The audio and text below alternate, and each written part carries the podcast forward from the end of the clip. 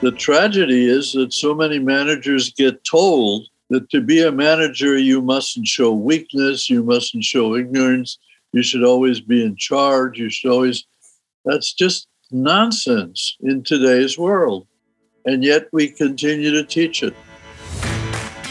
Welcome to the Leading Transformational Change podcast.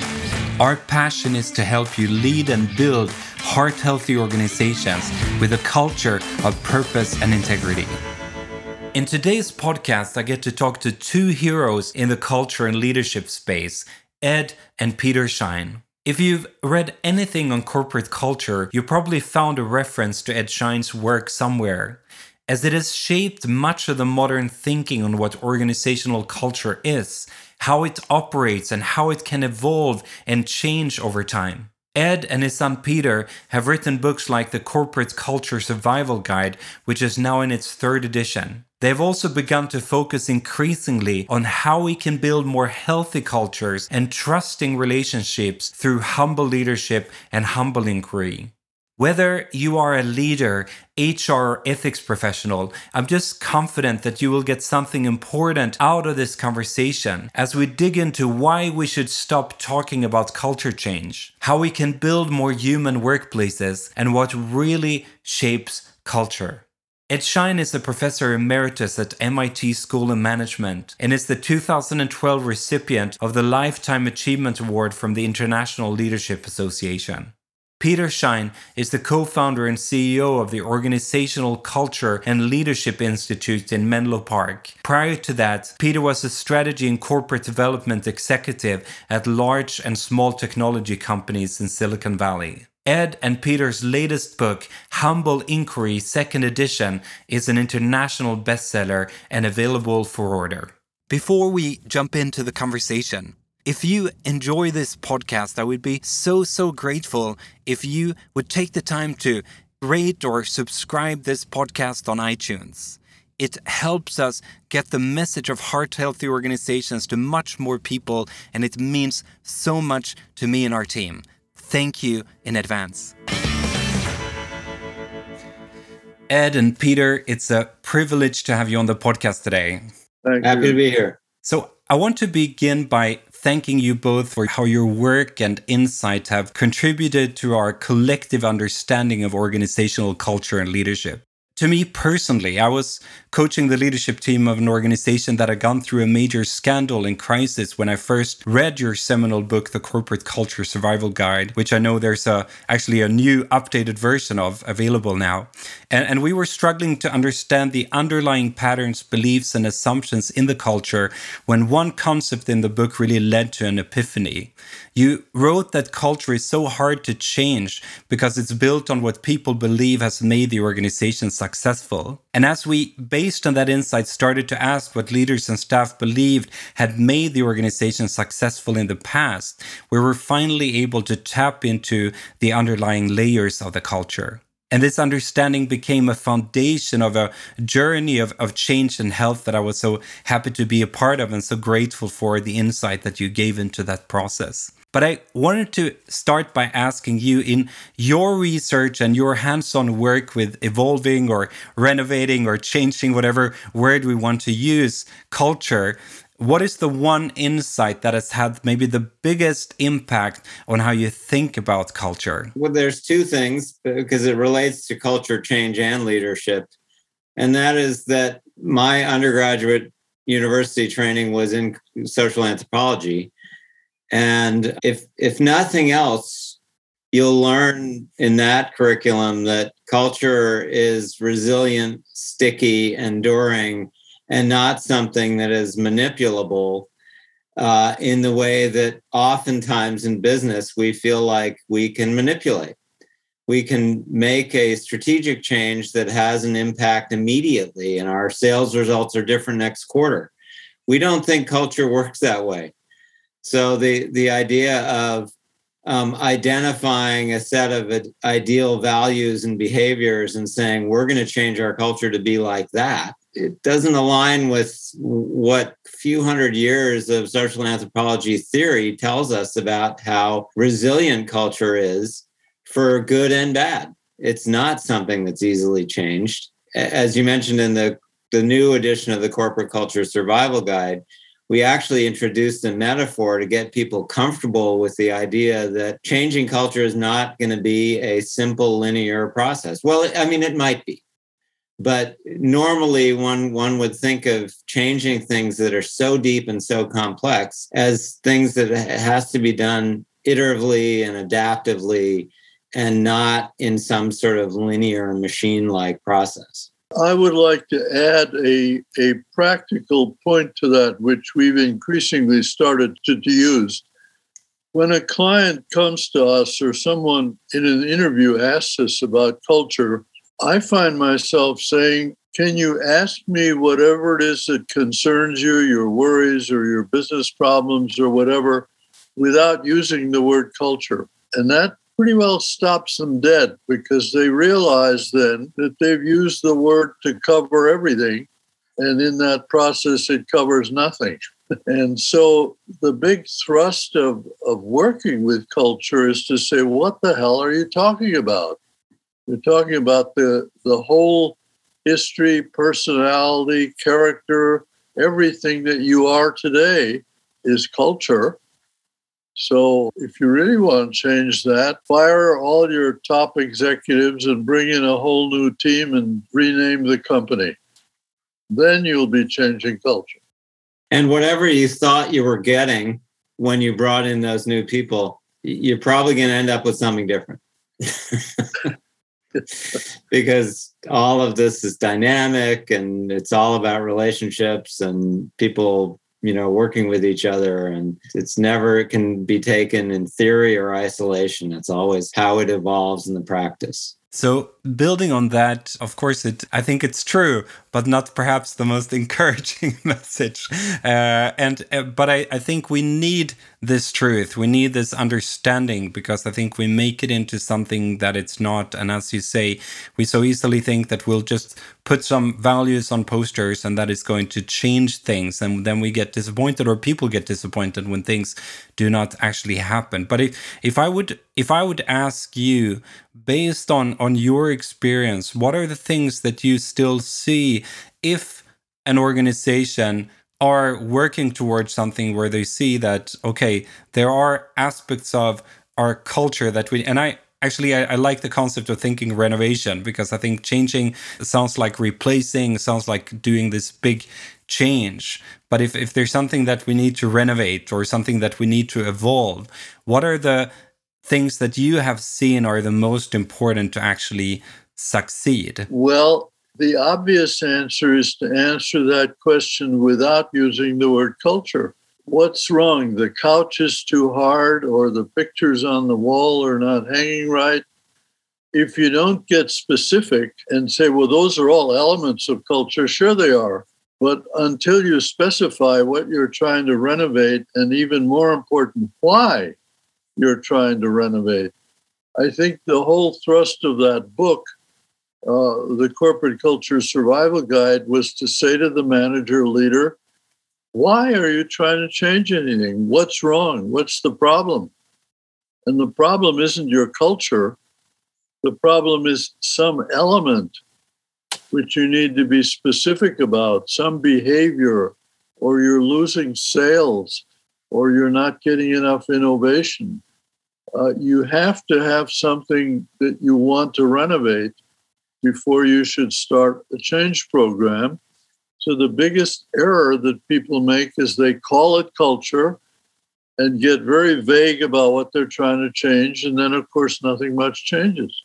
And similarly, the, this pronouncement that something's wrong, so we're going to call it a culture problem, is really not saying anything. There may be some behaviors and values that need to be you know, kind of rethought and realigned. Um, even that's more specific than saying we have a culture problem. But we hear it all the time. It's easiest thing to blame and the hardest thing to change. I think it's equivalent to saying personality or character change. I think all of us think that there are times when our personality or character ought to improve or change, but we never do that in general we do it because of something we've done wrong or someone we've insulted or something has gone wrong. It's the what's gone wrong that has to be identified before we can even talk about our personality or character.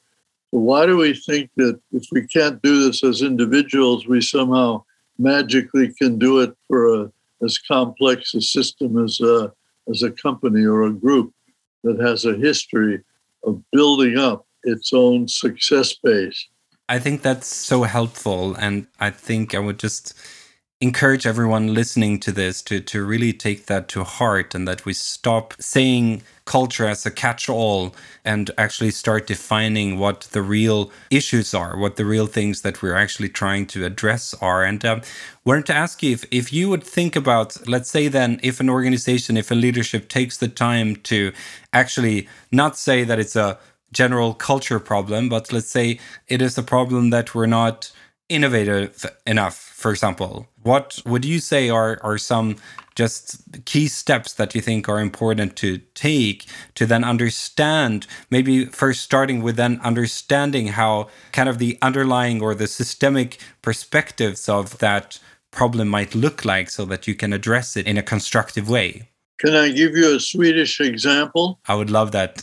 In Saab Combitech, which was the research arm of Saab, my client uh, discovered that he had seven or eight laboratories working for the different parts of Saab. Uh, you know, the truck company, the airline, airplane company, the military, and so on. And he could see, as their boss, that they had huge interdependencies and, and really needed to get to know each other and use each other rather than each just working for their separate business client. So we designed a three day workshop where on day one, uh, he brought the leaders of these seven groups into the workshop, the leaders and their top, a couple of top people. And we said, how, do, how does one understand how another group works? We gave them some questions and some things to observe. And then we created a program of having each of them visit one of the other companies and pretend to be, you know, the anthropologist. They're going to go look at that other lab and see what they observe going on there. So they spent a lot of time rest of day one and part of day two doing that, then reported back all their observations of these different laboratories and just even having all that information, they looked at each other and said, Well, we seem to be doing some of the same things. Maybe we should collaborate. What was needed was a mechanism for them to get to understand each other. And that could be done just by having them take some time to visit each other's laboratories and see what was going on there. So it's not that the outsider comes in and lectures them about you've got different cultures here. It's that you create a mechanism where they discover for themselves what they need to do differently. That's to me the essence of, of good work with this kind of culture thing. It's the insiders that need to understand their subcultures and their bigger units and what's going on or what's going wrong and the consultant has to help them do that. One of the things that we try to do in the new edition of the Corporate Culture Survival Guide is to help with some vocabulary that, in going through that process that Ed was describing, companies can start to use to, to try to separate you know what they're seeing and feeling and experiencing in their technical culture which is kind of the what we do the strategy the vision the theory of competition for the business and what we see and feel and experience in the social culture which is how how we get along how we relate to each other how we function as different groups without working at, at cross purposes with each other and importantly, how we're all living within a context, a social, political, economic context, which is what we call the macro culture. So no company exists in you know isolation, and uh, you know generally most companies are, um, uh, if they're multinational companies, are quite global in their perspective. So, taking into account this global macro culture, for instance, this past summer, what started in the US with the murder of George Floyd, but it became a within a week, it became a global social justice movement. Well, that's a very powerful example of a kind of macro culture change that organizations had to be aware of. Because if we were ignoring that, all of a sudden we were ignoring what was probably going to need to be an evolution in our diversity, equity, and inclusion theory for our company. Every company interprets it and evolves a little bit differently. But there was no doubt that that was a social justice movement that was going to impact how you ran your company and how you and your employees related to each other. So that vocabulary of technical culture, social culture, and then macro culture, we think is helpful for people to try to break the problem down and start being able to create areas of, of agreement and probably some areas of disagreement around what is it in the in the technical culture that we are aligned on or not aligned on? What is it in the social culture that we're aligned on or not aligned on and using that vocabulary start to tease out what is reasonable to try to change. You're not, going to be able to change all of it in one program, but what could we identify as a change that we want to make over the course of the next six months or year? The vocabulary will help identify that. I, I can't help but throw in another Swedish example because it fits so well. There was a long time ago a request from some people in the Swedish government whether the Swedish national industries, such as shipbuilding and so on, ought to have a single culture because culture was beginning to be important. And so I remember spending some time there in a discussion of uh, what was important about having a single culture. And they discovered that what they really wanted was a system for managers to be able to cross from all these different industries. But then when they got to examining what these industries were, the question became should a brilliant leader from Ramlösa be given the, a shipbuilding company, or should a shipbuilder run a bottling company? And it got to be a very big issue that this desire for a macro culture, even at the level of the country, was a wonderful dream, was from a technical culture point of view completely wrong.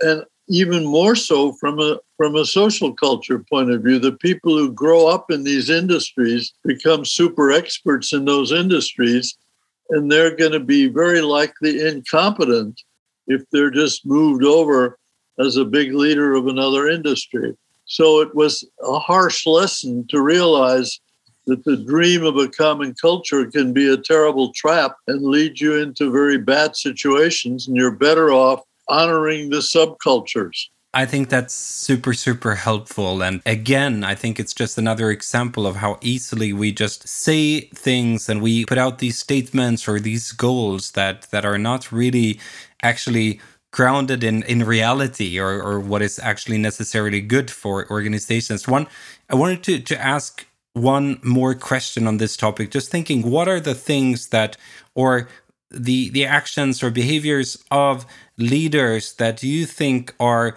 the most kind of important in reinforcing or shaping culture over time? If we're not talking about like culture change initiatives but just in the daily kind of act of leadership? What are the things that are actually shapes or has the most impact on shaping or reinforcing a culture in a group? I wrestled with that a lot in the original book, and there's a whole chapter on how leaders embed culture.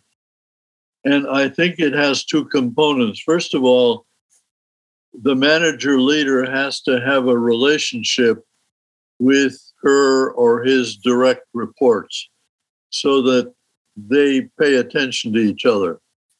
And once that relationship exists, once the direct report actually notices that his or her boss cares about them, then the most powerful tool that the boss has is what he or she actually pays attention to and rewards or punishes if it isn't happening. It's really a daily thing. It's not announcing something. It's if every day I ask you, uh, Are we making any money today? You're going to learn that profit is terribly important in that culture. Or if that same leader, let's take a safety area, how do you get a safety culture embedded? Is when you begin every meeting with a safety discussion. What's going on today? Is anything going wrong? Is anything different today? Uh, I think people pay attention to what their bosses care about and pay attention to and reward we hear so much these days about authenticity and vulnerability and curiosity, and we hear so much about them that the, the, words start losing their meaning. That's exactly what Ed was describing.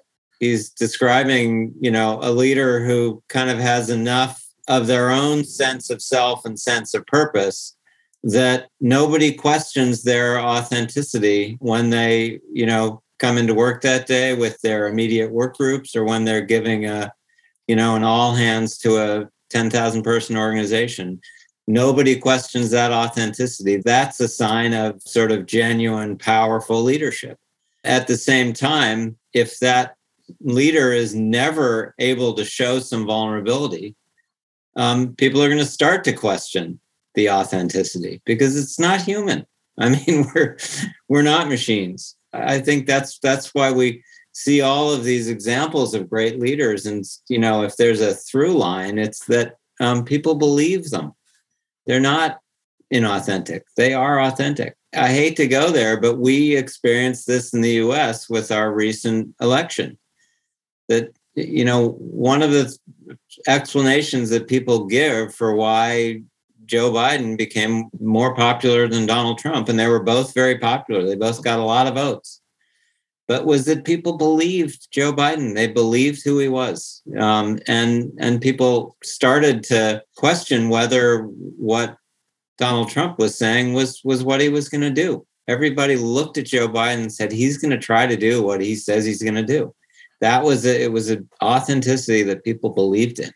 That's very important the days of the the sort of detached, professionally distant manager as CEO, I just think those days are gone. I love what you're saying is as I'm hearing it, it is that we need to have authentic leadership. And we, we talk a lot about practicing courageous humility. And I, I think that's a part of it. And, and also that we need to have authentic relationships and then we need to be very consistent with what we're actually rewarding and celebrating and acknowledging and promoting, and also the things that we're not tolerating. And you write I think it is in humble leadership that, in order to lead what has increasingly come to be labeled culture change or transformation, which we've talked a lot about, the relationship between the emergent leader and the organizational followers who will implement the changes has to become more personal and cooperative, level two relationships. So, what signifies uh, level two relationships? I think the bigger context in which this has to be put is that at least in leadership and management, we have lived with some very deep basic assumptions about work and about the linearity of work, and that organizations are machines, and that the best way to run a machine is to have every part know what it's doing. And uh, Frederick Taylor said, We can do that. We can measure work and we can train people to do exactly what their role requires. And so we built up over 100 years a monstrous machine of how managers are there to assign people to their proper roles and then maintain professional distance. Uh, everybody stay in their own job, and the manager's job is to assign those roles and make uh, give incentives and motives and controls to make sure that everything works smoothly. And this worked. it this wasn't just adopted because somebody said so, but it created the assembly line and all sorts of marvelous industrial uh, achievements. But technology changed and work became more complex. What's happened in the last, what, 50 years with uh, the social media, with uh, information technology, with biotechnology, suddenly identifying those clear jobs and those clear duties that someone in their role was supposed to do became very difficult. And the manager, much to her horror, discovered that she needed to ask questions of her direct reports in order to make a decision.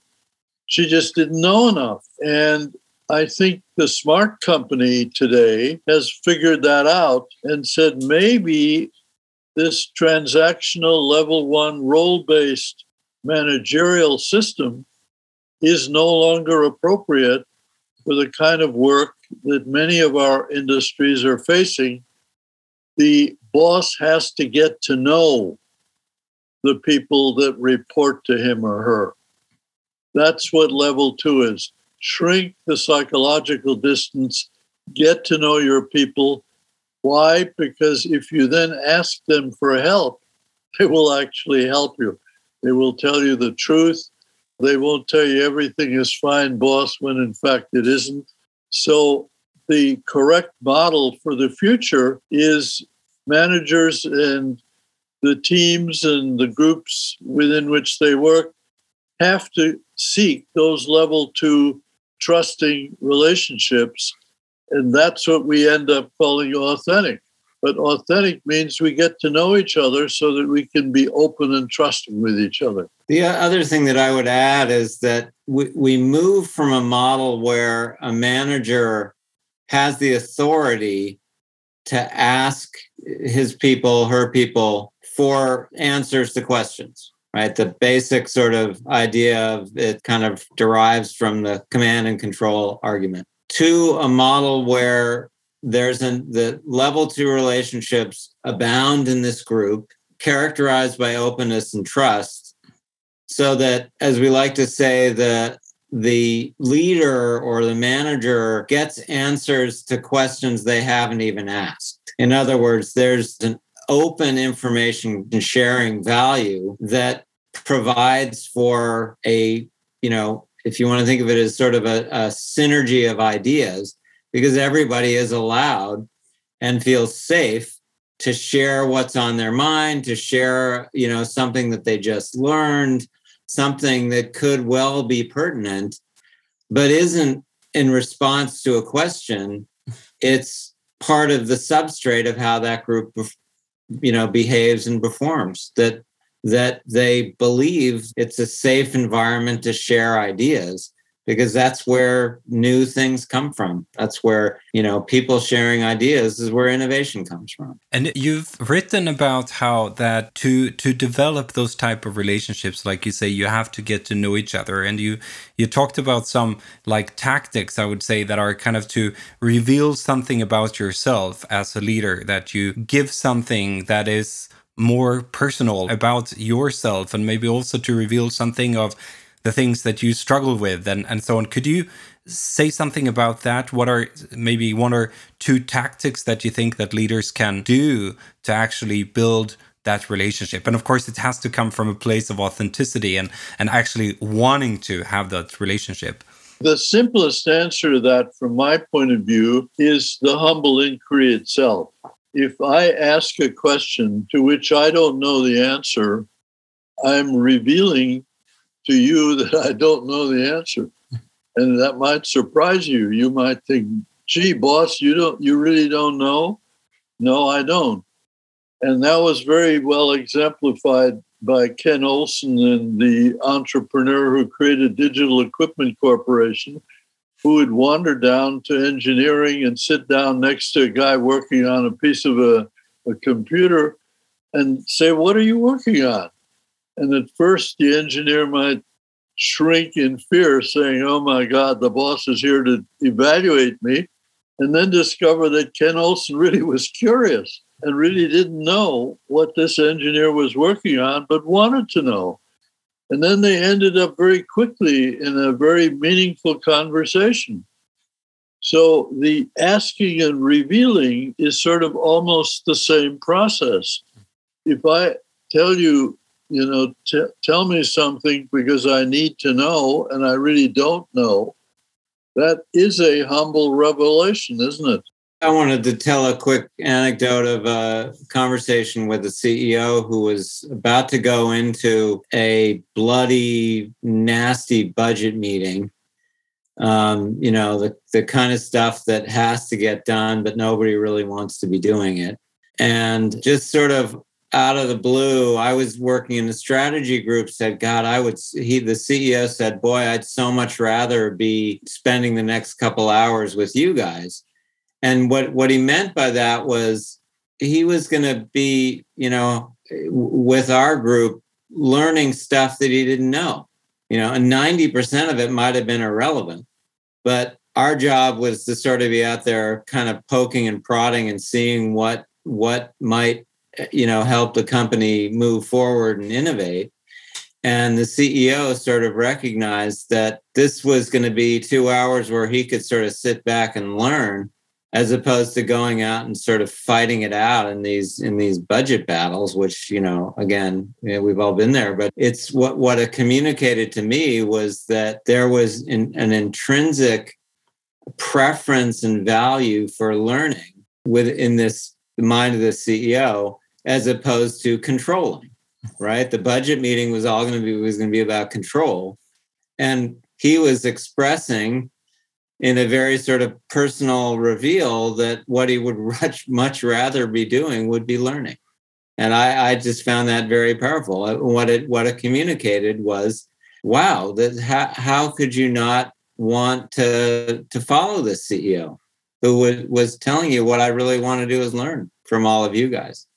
It, it created a, a, sort of a, a bond that's so much valuable, more valuable than any formal sense of control. This connects with, with how you embed culture. Very quick examples that are in the Humble Leadership book. The, the captain of the aircraft carrier who discovered that there had been a near major accident on the floor and one of the seamen was going to be disciplined for this event asked that sailor to be sent up to the admiral's or the captain's quarters. And when that seaman arrived, what the captain said to him was, I'm curious what actually happened down there. Could you just give me the whole story bit by bit? Well, the message got around that this was not punishment, this was inquiry. And you can imagine that captain got a lot of support and then the other story is this book, Turn the Ship Around, where the submarine captain brings his chief petty officers into the room and at the very first meeting says, Could you guys tell me what's wrong with this ship? And of course, they didn't believe him at first, but he, he hung in there and said, No, I really need to know. I'm new here. Don't expect me to know what's wrong in this ship. You guys run it. You tell me. And they very quickly identified stuff that he would have never thought of himself. Apropos of Peter's point of the question you don't think to ask had to do with leave policy and all kinds of stuff. So I think leaders have this ability to convey this interest. The tragedy is that so many managers get told that to be a manager, you mustn't show weakness, you mustn't show ignorance, you should always be in charge. You should always, that's just nonsense in today's world. And yet we continue to teach it. It's this, this funny paradox that everybody who works for you know they work for you. There's no question of authority. The question is of influence. And if you're, you may find you're, you're way more influential by building these bonds of openness and trust than just sort of trying to remind people that they work for you you know? But again to ed's point is there clear evidence that we're teaching it any other way and you know in management training and business schools? And uh, not not clear that that this is a priority even though we would say in the work that we do and you know to we've I, I always end up quoting Frederick Laloux, who said there's in his reinventing organizations book that there's there's something in the air. There's what we're talking about. We're not the only ones out there talking about this stuff. These are themes that are coming up all over the place and they're being expressed in slightly different ways. But this is this is absolutely happening. And yet, to Ed's point, who you know who spent what 40 plus years at the Sloan School of Management at MIT, not clear that the management training programs are are really really evolving at the same rate to train people in this kind of way of thinking about management and leadership. Um, i mean maybe that's a challenge to your listeners is whether we've whether we're wrong we'd uh, we'd love to be wrong on this i'm rather sure that you're not I, I want to dig deeper into this thought of, of humble leadership and humble inquiry. And we've explored with a number of guests on this podcast what leads to ethical failures in organizations. And we've even had some of the people who have come in to organizations after highly publicized scandals to kind of try to right the, the ship. And an important part of that conversation has been identifying what we need to put in place to enable people to speak up. And in the new edition of your book, Humble Inquiry, you write that the paradox is that the main inhibitor of useful telling is often our own failure to inquire in a way that makes it safe for others to tell us the truth, or at least to share all of what they know. Our failure to ask humbly and with the right attitude has created work climates in which people do not feel psychologically safe to share what they know.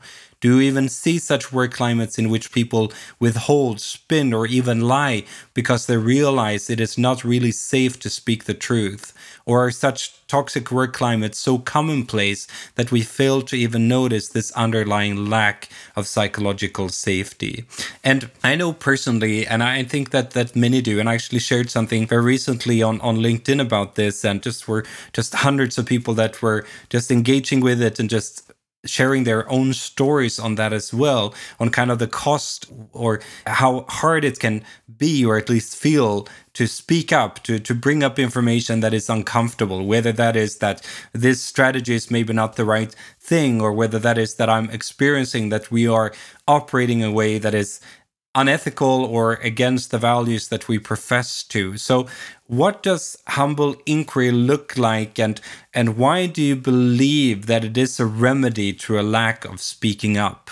Well, it all connects when I said that we built this machine model, which was built on professional distance. What professional distance permitted, even encouraged, is the boss is the boss and the employee is the employee and we found as consultants many, many cases where employees told us in focus groups or in other settings that, oh, I used to speak up.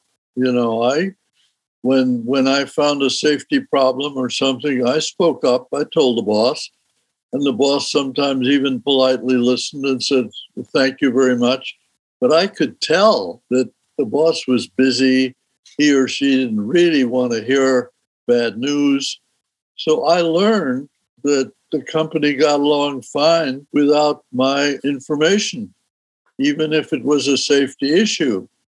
So the first major problem to fix is this general model of how you create a climate where bosses stop being disinterested and actually punishing over their previous behavior. Uh, it's it's the boss who creates the lack of speaking up. I think employees have the courage, but they've learned it's either unsafe or pointless. Even probably pointless is more important that the bosses don't listen and they don't care. And so why why should I speak up? So I think in humble inquiry, we make it very clear if you're not getting people speaking up, you, the boss, have to start that process by being more inviting and more open and actually listening. Listening becomes not just listening, but responding, responding to what the employee tells you. That's what's often missing. You say, oh, thanks very much. That was very useful, and go back to work. Instead of, oh, wait a minute, you mean that valve is showing some signs of wear and maybe we need to look at it? That's the response the employee wants.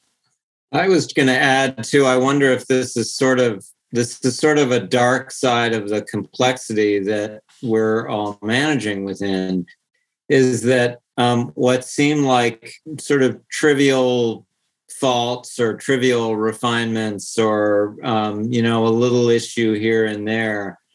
Well we've we've got such a complicated system that these little issues aren't going to come up you know we're going to um, uh, it'll go away. You know we'll we'll we'll just kind of we don't need to worry about this one because we've got these other things that we really need to worry about. You know that's of course exacerbated by the fact that you know we're we're driven to meet our quarterly numbers. Uh, you know we can't afford to have a huge rework over there because it'll it'll screw up profitability for the quarter. So you know let's let's focus on those other problems and just let that other one go because we got to move on. You know that's a byproduct of complexity but it's to ed's point it's also a byproduct of that not feeling safe to if if you know that that's in the past how we've responded to little issues being raised, then you're not going to feel particularly safe dying on the sword of another little issue. The problem is that we all know that a lot of times these little issues become very, you know, horrible, fatal mistakes. You know, isn't that sort of the history of bad accidents over the last 20 or 30 years? Little issues compound, you know, they build on each other what we're both saying is it's not an ethical problem, it's a practical problem. You say it's ethical to be nice to the employee and listen to them. Baloney. That's it's not an ethical issue. It's if the employee knows stuff that you need to know. And so being nice to the employee is the practice of listening to the employee. That incidentally also makes the employee feel more wanted and maybe be more likely to do a good job. But it should not be an ethical argument ever. It should be a, this is the only way to run groups and organizations. In my view, somebody else may want to make it ethical, but I've always found it's extremely pragmatic to have good, open, trusting communication. I'm thinking as well as as leaders that we are humans, and I, I also think that we deal with insecurities we deal with fear of not being enough and i, I think that there's also the i mean i've, I've experienced that myself in situations where for example i uh, I mean, just quite recently, I was leading a, a meeting, and my colleague, who's also my wife, uh, gave me some some feedback afterwards, and uh, I was taking too much space. I was talking too much, and my direct kind of inner response is that I want to protect myself, that I want to kind of give the reasons why I was right and whatever the timing of the feedback was wrong or whatever. But of course, if I take a step back, I realize, yeah, I mean, everything that she's saying was right and I needed to listen to it. But so, what, what can we do?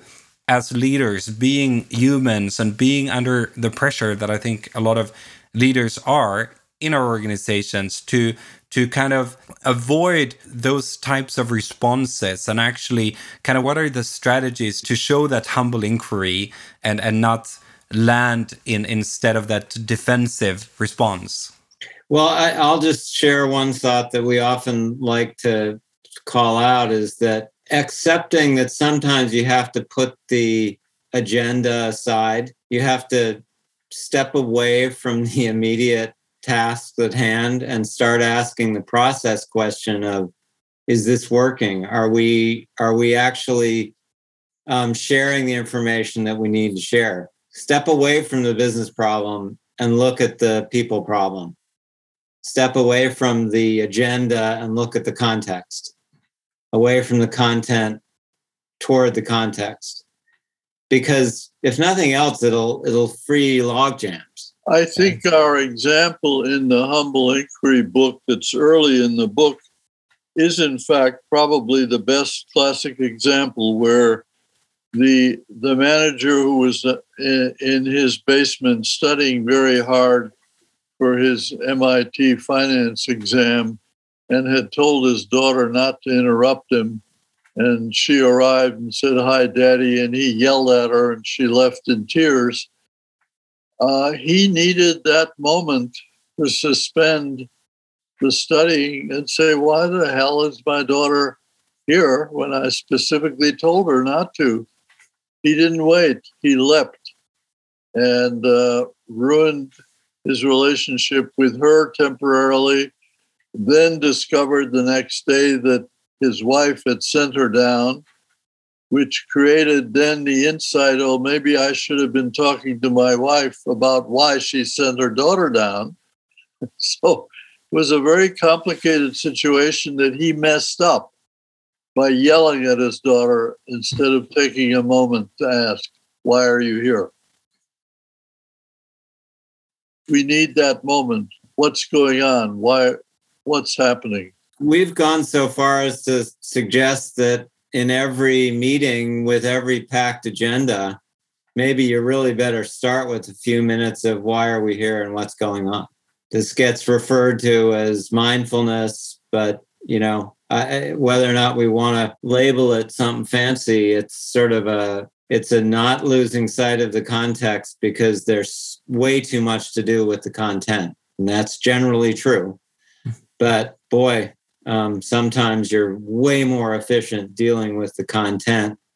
If you've spent five or 10 minutes being you know effectively sharing what's going on in the context. I love that and i, I think that's a great place to, to end this conversation. Why are we here and what's going on? And and i think in in my conversation with you my conversation with Adam Kahane and and others that we've had recently on the podcast, I think it's become so clear that at the heart of these issues is relationships, and it's it's not really rocket science. It's it's kind of in a, in a way we could look at them as simple things, but they're so important that we get right if we want to build healthy cultures and healthy organizations. So finally, I, I just wanted to, to ask you both, how can our listeners connect to you and, and follow your work? And I know that you have some new updated versions of both the corporate culture survival guide and of humble inquiry and and i would really encourage people to go and get them if you don't already have them. So so make sure to get them and get the updated versions. Are there other ways that you would want to encourage people to connect with you we don't actually don't know if there are Swedish translations of, of either of those books. We know that also Swedes don't need an English translation because their English skills are so superior anyway. uh, but our website is ocli.org. So that's the Organizational Culture and Leadership Institute, ocli.org. And that has some information about us. It has some references to the newest books that we've published and of course, the books are available on Amazon and other online sellers. My preference is that if if people ask us questions, we like to respond, but it's best if the questions are somehow connected to our books or what we've written rather than coming out of the blue. I love that. Thank you so much again, Ed and Peter. Thank you for taking the time and thank you for the incredibly important work that you do. Thanks very much. Thank you. Enjoyed being here. Thank you so much for listening. If you enjoyed this conversation, it really means the world to us if you would share, rate, and review it on iTunes. We're super grateful for all the five star reviews and generous comments that we received so far. It really helps us take the message of purpose and integrity to a wider audience. And finally, don't forget to grab your free PDF on leadingtransformationalchange.com. See you in two weeks.